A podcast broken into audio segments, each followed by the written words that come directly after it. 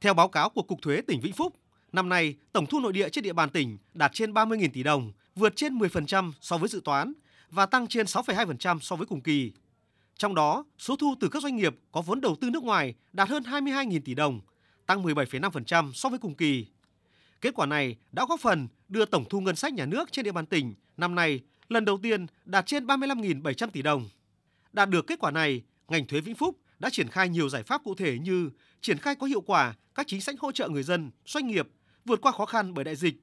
triển khai đồng bộ quyết liệt công tác quản lý khai thuế, chống thất thu ngân sách nhà nước. Theo dự báo của ngành thuế, năm 2023 tiếp tục là một năm khó khăn đối với nền kinh tế trong nước cũng như của tỉnh Vĩnh Phúc.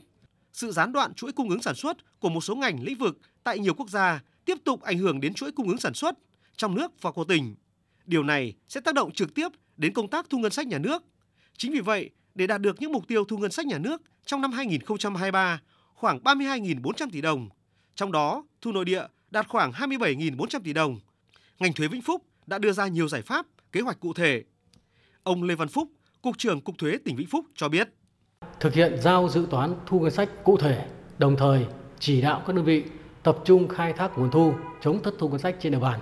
triển khai đầy đủ, đồng bộ, có hiệu quả các giải pháp, các chức năng, các quy trình quản lý thuế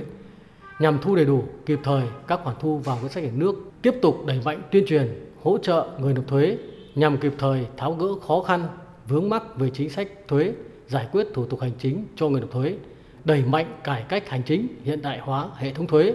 tăng cường ứng dụng công nghệ thông tin trong quản lý thuế,